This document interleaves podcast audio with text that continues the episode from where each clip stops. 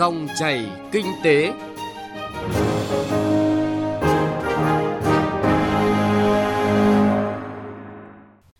Biên tập viên Hà Nho và Bá Toàn xin chào quý vị và các bạn. Chương trình Dòng chảy kinh tế hôm nay chúng tôi chuyển tới quý vị và các bạn những thông tin đáng chú ý. Thúc đẩy giải phóng mặt bằng cao tốc Bắc Nam giai đoạn hai cần quyết liệt đồng bộ.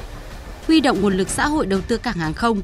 Mục tiêu điểm kinh tế địa phương là phản ánh chuyển đổi số, thúc đẩy sự lớn mạnh của cộng đồng doanh nghiệp tại Gia Lai. Sau đây là nội dung chi tiết. Thưa quý vị và các bạn, xác định giải phóng mặt bằng là công việc phức tạp, tiềm ẩn nhiều nguy cơ gây ảnh hưởng đến tiến độ thực hiện. Bộ Giao thông Vận tải đã chỉ đạo các ban quản lý dự án sớm bàn giao cọc giải phóng mặt bằng theo từng đợt để các địa phương chuẩn bị công tác giải phóng mặt bằng cho mười hai dự án thành phần cao tốc Bắc Nam giai đoạn hai. Bộ Giao thông Vận tải cũng chỉ đạo các ban quản lý dự án khẩn trương bố trí vốn, phối hợp chặt chẽ với các địa phương trong triển khai công tác giải phóng mặt bằng, lựa chọn các vị trí thuận lợi để tập trung giải phóng mặt bằng, cũng như triển khai đồng thời công tác lập hồ sơ thiết kế, dự toán phục vụ khởi công dự án theo đúng cam kết về tiến độ, theo yêu cầu của Chính phủ. Phóng viên Hà Nho thông tin cụ thể. Bộ Giao thông Vận tải đã giao kế hoạch vốn hơn bảy nghìn một trăm tỷ đồng năm hai nghìn không trăm hai mươi hai cho các địa phương để triển khai công tác giải phóng mặt bằng. Các địa phương đã giải ngân khoảng hơn bốn trăm mười bảy tỷ đồng, gồm các tỉnh Hà Tĩnh, Quảng Bình, Bình Định và Cà Mau. Trên cơ sở nguồn vốn năm hai nghìn không trăm hai mươi hai được bố trí, Bộ Giao thông Vận tải yêu cầu các ban quản lý dự án làm việc với các tổ chức hội đồng làm nhiệm vụ bồi thường hỗ trợ tái định cư để rà soát nhu cầu, khả năng giải ngân của từng địa phương theo tiến độ giải phóng mặt bằng, kịp thời báo cáo Bộ Giao thông Vận tải để điều chỉnh. Trong tháng mười vừa qua và tháng mười một này, lãnh đạo Bộ Giao thông Vận tải đã làm việc với Ủy ban Nhân dân các tỉnh Hà Tĩnh, Quảng Bình, Quảng Trị để tháo gỡ các khó khăn vướng mắc trong quá trình thực hiện giải phóng mặt bằng, thống nhất các đoạn tuyến ưu tiên triển khai và tiếp tục hoàn thiện các công việc một cách khẩn trương tích cực. Đơn cử trong số các dự án xây dựng công trình đường bộ cao tốc Bắc Nam phía Đông giai đoạn hai nghìn không trăm hai mươi mốt đến hai nghìn không trăm hai mươi lăm, cuối tháng mười hai tới sẽ khởi công dự án thành phần cao tốc đoạn Vân Phong, Nha Trang, tỉnh Khánh Hòa đang khẩn trương giải phóng mặt bằng, tái định cư các hộ dân bị ảnh hưởng. Ông Nguyễn Anh Tuấn, Phó Chủ tịch Ủy ban Nhân dân tỉnh Khánh Hòa cho biết, các phương án bố trí tái định cư phục vụ giải phóng mặt bằng cho dự án đã được tỉnh triển khai một cách chủ động tích cực với quyết tâm cao. Chúng tôi đang tập trung vào trên địa bàn của bốn địa phương, cơ bản là để hoàn thành xong cái thủ tục chuẩn bị đầu tư là đầu tháng mười hai, giao thầu thi công khoảng bốn tháng, cuối tháng ba cơ bản hoàn thành để bố trí tái định cư. Tới nay, các tỉnh đã lập và phê duyệt phương án bồi thường theo từng đợt, ví dụ như tỉnh Hà Tĩnh thực hiện đoạn Bãi Vọt Hàm Nghi một trăm hai mươi lăm trên hai trăm sáu mươi lăm ha thì đã đạt bốn mươi bảy phần trăm, đoạn Vũng Áng Bùng năm mươi ba trên một trăm lẻ năm ha đạt năm mươi phần trăm, tỉnh Quảng Bình đoạn Vũng Áng Bùng mười hai trên bốn trăm lẻ năm ha đạt ba phần trăm, hay đoạn Bùng Vạn Ninh ba trên bốn trăm bốn mươi tám ha đạt một phần trăm. Tỉnh Quảng Ngãi đoạn Quảng Ngãi Hoài Nhơn một trăm bốn mươi chín trên bốn trăm chín mươi ba ha đạt ba mươi phần trăm, tỉnh Bình Định đoạn Quảng Ngãi Hoài Nhơn đạt ba mươi tư trên hai trăm năm mươi tư ha. Toàn dự án đã phê duyệt phương án bồi thường được bốn trăm hai mươi sáu trên tổng số ba nghìn hai trăm ba mươi tám ha đạt mười ba phần trăm. Xác định đây là dự án rất lớn thực hiện trong giai đoạn từ nay đến năm hai nghìn không trăm hai mươi lăm, các cán bộ quản lý chuyên ngành và lãnh đạo các tỉnh thành trên cả nước đã tích cực chỉ đạo đôn đốc các cơ quan đơn vị tập trung triển khai. Mới đây, đốc thúc thực hiện dự án xây dựng đường bộ cao tốc Châu Đốc Cần Thơ Sóc Trăng, lãnh đạo tỉnh Sóc Trăng cho biết đã tích cực tạo điều kiện và phối hợp với đại diện chủ đầu tư dự án là Ban Quản lý Dự án hai Bộ Giao thông Vận tải để khẩn trương tiến hành khảo sát mỏ vật liệu, lấy mẫu phân tích nghiên cứu thử nghiệm, đánh giá trữ lượng mỏ, dự trù để khai thác phục vụ cho việc xây dựng dự án. Hiện nay, vướng mắc lớn nhất trong công tác giải phóng mặt bằng chính là việc kiểm kê tài sản trên đất ở một số địa phương như Quảng Trị, Bình Định, Phú Yên. Đây là nguyên nhân khiến một số dự án và công tác lập phương án bồi thường, giải phóng mặt bằng còn chậm, trong khi thời gian từ nay đến khi khởi công không còn nhiều. Đòi hỏi việc triển khai các thủ tục, các công việc để xây dựng khu tái định cư thường kéo dài, nếu không đẩy nhanh tiến độ triển khai sẽ ảnh hưởng đến công tác giải phóng mặt bằng nói chung. Trong điều kiện thực hiện cùng một lúc nhiều dự án thành phần ở cao tốc Bắc Nam tại nhiều tỉnh thành trên cả nước nước với một tốc độ triển khai khẩn trương nhanh chóng, rất cần sự tập trung và quyết tâm của tất cả các bộ ngành và địa phương. Ông Nguyễn Duy Lâm, Thứ trưởng Bộ Giao thông Vận tải cho biết, lãnh đạo Bộ Giao thông Vận tải sẽ thường xuyên làm việc với các địa phương và các bộ ngành có liên quan, đề nghị các bộ ngành chủ quản sẽ có trách nhiệm chỉ đạo các tập đoàn tổng công ty trực thuộc phối hợp với địa phương để di rời các công trình hạ tầng kỹ thuật như viễn thông, điện lực. Cụ thể thì tới đây, Bộ Giao thông Vận tải sẽ làm việc với Bộ Tài nguyên và Môi trường, tập trung tháo gỡ vướng mắc liên quan tới các mỏ khoáng sản đáp ứng nhu cầu vật liệu thi công. Ông Nguyễn Duy Lâm cho biết.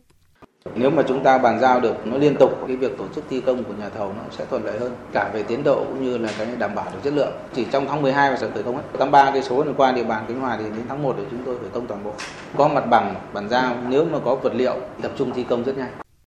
Hiện tại, Bộ Giao thông Vận tải thường xuyên có mặt tại các tỉnh, địa phương dự án đi qua để kịp thời phối hợp giải quyết những vướng mắc, đồng thời yêu cầu các ban quản lý dự án ứng trực để có thể làm việc cụ thể, giải quyết kịp những vướng mắc phát sinh và báo cáo cấp có thẩm quyền, tiếp tục xử lý những vấn đề khó, đảm bảo công tác giải phóng mặt bằng đạt tiến độ, giải ngân kịp thời cho các dự án thành phần cao tốc Bắc Nam giai đoạn hai.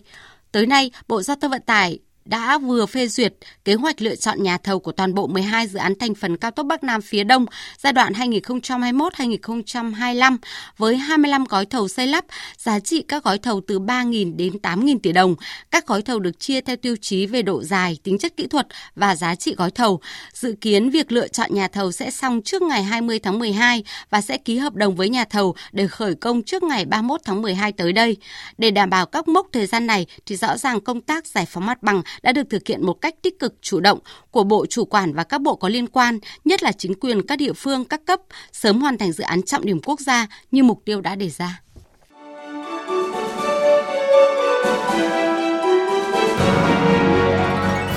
Dòng chảy kinh tế, dòng chảy cuộc sống.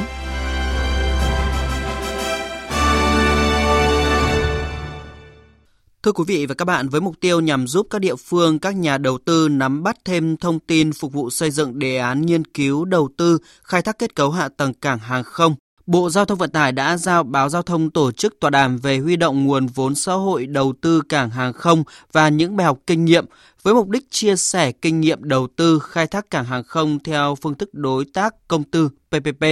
Trao đổi về những khó khăn vướng mắc và các giải pháp để các địa phương xây dựng đề án và trình chính phủ. Phóng viên Hà Nho cập nhật thông tin cùng quý vị.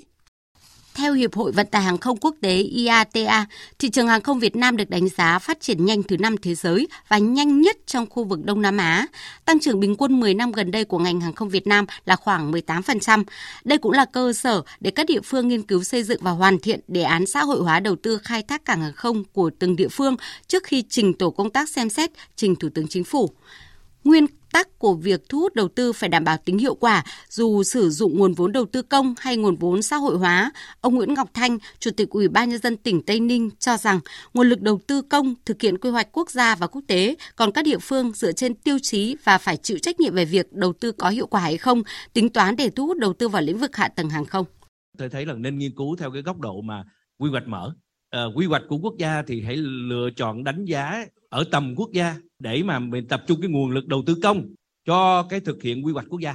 Còn đối với các cái khu vực khác, nó nằm ở địa phương, nó để là giáp ranh của địa phương. Ở đó nó xuất hiện được tiềm năng, lợi thế, nhu cầu, sáu cái tiêu chí. Và mình có thể mình phân cấp cái yếu tố này. Từ đó ông địa phương ông sẽ phải chịu trách nhiệm, nếu ông lấy ra đầu tư công thì ông phải bảo đảm được cái yếu tố hiệu quả của nó như thế nào. Ông Phạm Văn Hảo, Phó Cục trưởng Cục Hàng không Việt Nam cho biết, để đầu tư cảng hàng không, dù thời gian hòa vốn có thể rất dài, nhưng các nhà đầu tư vẫn dám mạnh dạn đầu tư là tín hiệu rất đáng mừng. Tính đến nay, thì Cục Hàng không Việt Nam đã nhận được khoảng mười kiến nghị đề xuất của Ủy ban Nhân dân các tỉnh về việc xã hội hóa cảng hàng không, sân bay. Về góc độ bài toán đầu tư, ông Nguyễn Anh Dũng, Phó Vụ trưởng Vụ Kế hoạch Đầu tư, Bộ Giao thông Vận tải đặt vấn đề. Với các khó khăn vướng mắc của các địa phương và nhà đầu tư đề xuất thì thực tế, Bộ Giao thông Vận tải là người triển khai trước và đã lên khung các kịch bản để các địa phương có thể là dễ tiếp cận. Như Nghị định không năm thì đã làm rõ trách nhiệm của các đơn vị liên quan, trường hợp nào thì sẽ huy động nguồn vốn xã hội đầu tư. Còn ông Vũ Phạm Nguyên Tùng là Giám đốc Phát triển Dự án Kinh doanh Vietjet đề xuất. Chúng tôi cần, nhà đầu tư rất cần cái lộ trình. Thế còn bản thân cái việc tính toán của nhà đầu tư như chúng tôi rất là phải tính toán hết sức là kỹ lưỡng. Với là một cái nhà đầu tư mà như là Sun Group chẳng hạn đầu tư cái sân bay Vân Đồn này, nếu mà chỉ tính những cái đoạn mà bốn mươi sáu năm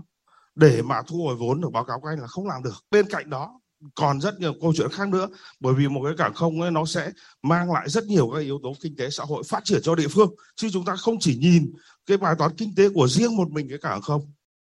Giải đáp thắc mắc của các địa phương, các doanh nghiệp, ông Lê Anh Tuấn, Thứ trưởng Bộ Giao thông Vận tải nhấn mạnh, trong các lĩnh vực giao thông vận tải, hàng không là lĩnh vực kinh tế vận tải áp dụng kỹ thuật công nghệ cao, hiện đại với hoạt động mang tính quốc tế cao, gắn liền với an toàn và an ninh, buộc phải hoạt động đồng bộ theo quy trình chặt chẽ. Đặc biệt là với sự quan tâm lớn từ Thủ tướng Chính phủ, trong đó có việc thành lập tổ nghiên cứu, ngành giao thông vận tải đã và đang tìm hiểu, làm việc trực tiếp với các địa phương để đánh giá, chuẩn bị báo cáo lên Thủ tướng về đề xuất xã hội hóa cảng hàng không sân bay. Thứ trưởng Lê Anh Tuấn cũng bày tỏ mong muốn là các cơ quan, các địa phương, các nhà đầu tư có thêm thông tin, nhận thức về cách thức, trình tự, thủ tục và những thách thức trong quá trình tổ chức thực hiện huy động vốn đầu tư kết cấu hạ tầng cảng hàng không theo phương thức đối tác công tư pê pê pê, nhằm đồng hành chia sẻ với Bộ Giao thông Vận tải trong việc đầu tư phát triển kết cấu hạ tầng cảng hàng không trong thời gian tới. Từ đó đóng góp thiết thực vào quá trình phát triển đồng bộ kết cấu hạ tầng hàng không và khai thác hiệu quả, góp phần thúc đẩy phát triển kinh tế xã hội.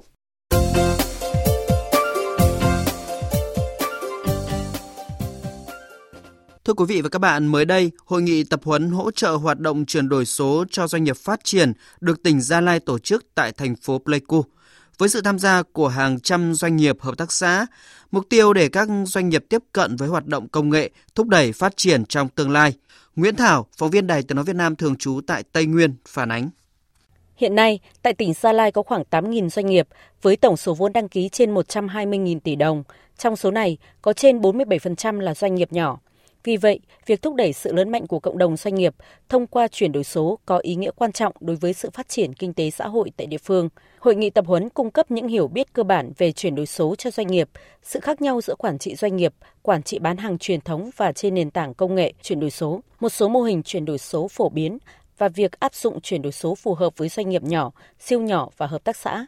Tham gia buổi tập huấn, ông Hồ Kỳ Huy, Phó Giám đốc Công ty Trách nhiệm Hữu hạn Thịnh Phát Danh Trà ở thành phố Pleiku, tỉnh Gia Lai, cho biết nhận định về các cơ hội sẽ đến khi chuyển đổi số. Mình sẽ tiếp cận gần như là qua phải một trăm phần trăm. Nghĩa là cái kênh truyền thống thì mình đã có lượng khách hàng rồi hoặc là đại lý thì mình vẫn giữ, nhưng mà cái kênh mở và chuyển đổi số là mình sẽ đi theo cái hướng đó luôn. Vì cái đó là xu thế mình cảm thấy là nó đúng. Và đây là một cái gần như là một cái thị trường mở cho tất cả các doanh nghiệp lan tỏa sản phẩm đến trực tiếp người tiêu dùng. Thì nó sẽ giảm rất nhiều chi phí. Cũng tại hội nghị, ông Hoàng Văn Ngọc, Chủ tịch ca tê ét Group cho rằng đối với địa phương có số lượng doanh nghiệp nhỏ và siêu nhỏ, hoạt động lĩnh vực nông nghiệp chiếm đa số thì chuyển đổi số giúp doanh nghiệp nhanh lớn mạnh nhờ cắt giảm nhiều chi phí, đồng thời đưa sản phẩm tới thị trường rộng lớn hơn. Với tỉnh Gia Lai và những doanh nghiệp nhỏ và siêu nhỏ, chuyển đổi số là thuận tiện, đây là cơ hội cho doanh nghiệp khởi nghiệp. Chỉ cần máy tính và điện thoại, smartphone thôi và có đường truyền Internet thì doanh nghiệp có một cái cơ hội là giảm được cái chi phí mặt bằng là tiền nhập hàng, nhân sự và dựa vào trên nền tảng số, chuyển đổi số trên Internet diện rộng để quảng bá, quảng cáo và bán hàng trên một cái diện rộng phối hợp với logistics. Nhận định chuyển đổi số là chuyến tàu không thể bỏ lỡ, tỉnh Gia Lai cũng có nhiều hoạt động để trợ giúp các doanh nghiệp như mở nhiều hội nghị tập huấn, hỗ trợ mở các website, hỗ trợ các doanh nghiệp đưa sản phẩm của mình, nhất là nông sản và các sản phẩm ô cốp lên các sàn thương mại điện tử. Ông Nguyễn Ngọc Hùng, Giám đốc Sở Thông tin và Truyền thông Gia Lai, cơ quan tham mưu cho Ủy ban Nhân dân tỉnh về chuyển đổi số cho biết. Tỉnh cũng dành một phần kinh phí, tuy là không nhiều, nhưng mà cũng giúp các doanh nghiệp nhỏ và các hợp tác xã chuyển đổi số trong cái bước đầu. Ví dụ như là kết nối doanh nghiệp cần chuyển đổi số với những nhà cung cấp giải pháp, hỗ trợ đào tạo trực tuyến cho doanh nghiệp, tổ chức các khóa hội thảo, nêu các cái mô hình, hỗ trợ bán hàng, đưa lên sàn thương mại điện tử, làm website, chỉ là mang tính chất kích thích để doanh nghiệp sẽ tự mình đầu tư cho cái công cuộc chuyển đổi số của doanh nghiệp.